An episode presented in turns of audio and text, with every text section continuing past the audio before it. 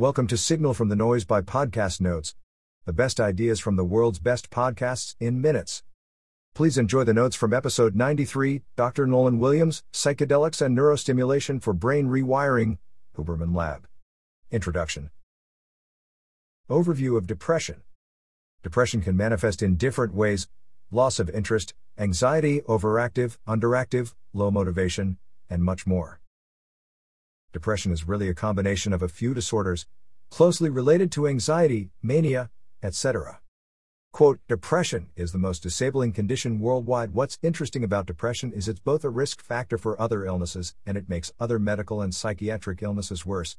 Dr. Nolan Williams. Criteria of possible depression grief, a threshold to cry, when you didn't previously cry, anhedonia, lack of enjoyment, guilt, confabulation, self deprecation that doesn't align with reality, vegetative symptoms, decreased appetite.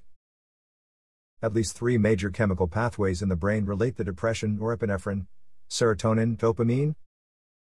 Treatment for depression can be difficult because there are no scans or quantitative tests to measure.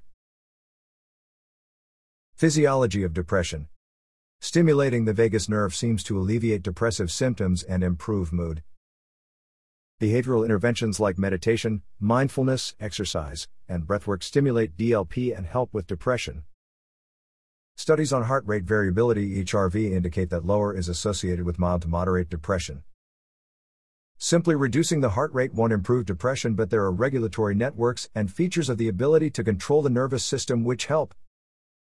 A good therapist tries to identify beliefs and whether they're flexible or fixed, then helps find a new explanation for things to integrate into the memory system.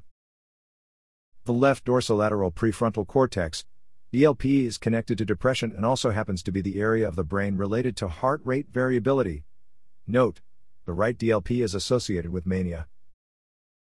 The DLP is the governor of how we interpret physiological signals and spontaneous thoughts depression is now the fourth highest risk factor for coronary heart disease, along with high blood pressure, high cholesterol, and diabetes. The risk of having depression after a heart attack is higher. Transcranial magnetic stimulation TMS restores governance of left DLP which helps re-regulate over time and improve depression. TMS is about recalibrating a circuit and fixing it like arrhythmia in the heart, pushing back on serotonin theory because it's focused on circuitry, not neurotransmitters. TMS works in 1 to 5 days post treatment. Psychedelics and emerging treatments for depression. We have persistent memories attached to negative emotion which may have served us in certain settings. For example, a combat veteran in battle should jump at noises because it's protective but becomes harmful back home. Psychedelics are really too powerful to use recreationally. They need to be done under supervision because they put you in vulnerable states. Psychedelics allow you to enter into a highly plastic state and reconsolidate memory, which may drive a therapeutic effect.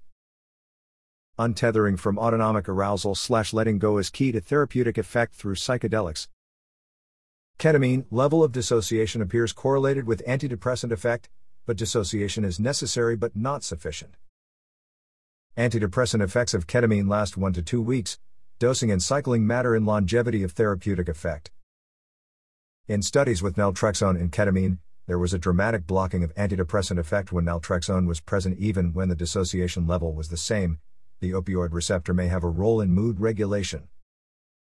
Research shows there's no direct link between serotonin levels and depression, but SSRIs may still be effective but through a different mechanism. Note, this was information already known in the psychiatric world but seems new to press and lay people.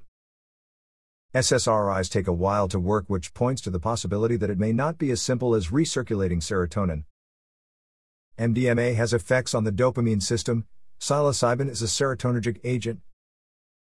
Psilocybin has been successful in about 50 to 75% of people for relief of symptoms in treatment resistant depression. MDMA in clinical settings appears to have anti PTSD effects in about two thirds of people after one to three sessions, with benefits lasting for years. Despite previous research, MDMA does not have neurotoxic effects in the 1 to 3 dose range. Ibogaine is an alkaloid extracted from a tree in Africa, it is sacramentally used in the Gabon tradition. Ibogaine is an atypical psychedelic, it does not elicit visual perceptual differences in the external world, but it enables you to re experience memories as a third party.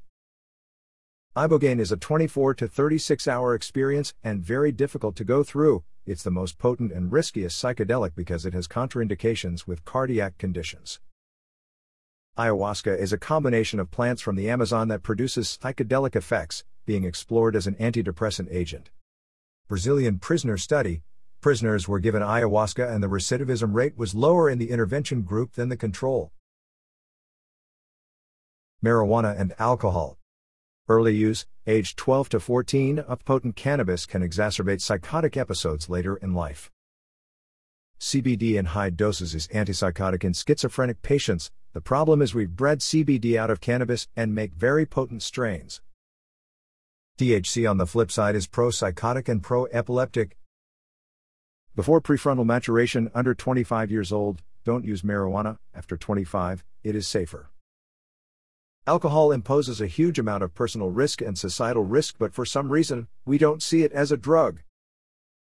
It's likely that we'll see alcohol become less prevalent in the future, just like we saw cigarettes evolve. Sleep deprivation. Paradoxically, sleep deprivation can improve symptoms of depression, but the foundation of good health is to get good quality sleep 80% of the time. The theory behind sleep deprivation therapy is it shifts your circadian rhythm back to regulation, Sleep deprivation therapy needs to be done under medical supervision because it is pro anxiety. For most people, a regular light slash dark cycle and sleep rhythm is beneficial for good mental health. For good sleep, there are only two things you should do in the bedroom 1. Sleep, 2. Sex. Don't look at your phone, don't watch TV, don't eat, etc. Resources Articles Adjunctive triple chronotherapy, combined total sleep deprivation, Sleep phase advance, and bright light therapy, rapidly improves mood and suicidality in suicidal depressed inpatients, an open label pilot study, Journal of Psychiatric Research. Development of a rational scale to assess the harm of drugs of potential misuse, The Lancet. Books Breaking Open the Head, A Psychedelic Journey into the Heart of Contemporary Shamanism, by Daniel Pinchbeck. Other resources Brain Stimulation Lab, ongoing and upcoming studies. Magnus Medical. That wraps up the notes for this episode. Five star ratings are very much appreciated. Don't forget to go to podcastnotes.org and subscribe to our free newsletter. The top 10 ideas of the week. Every Monday.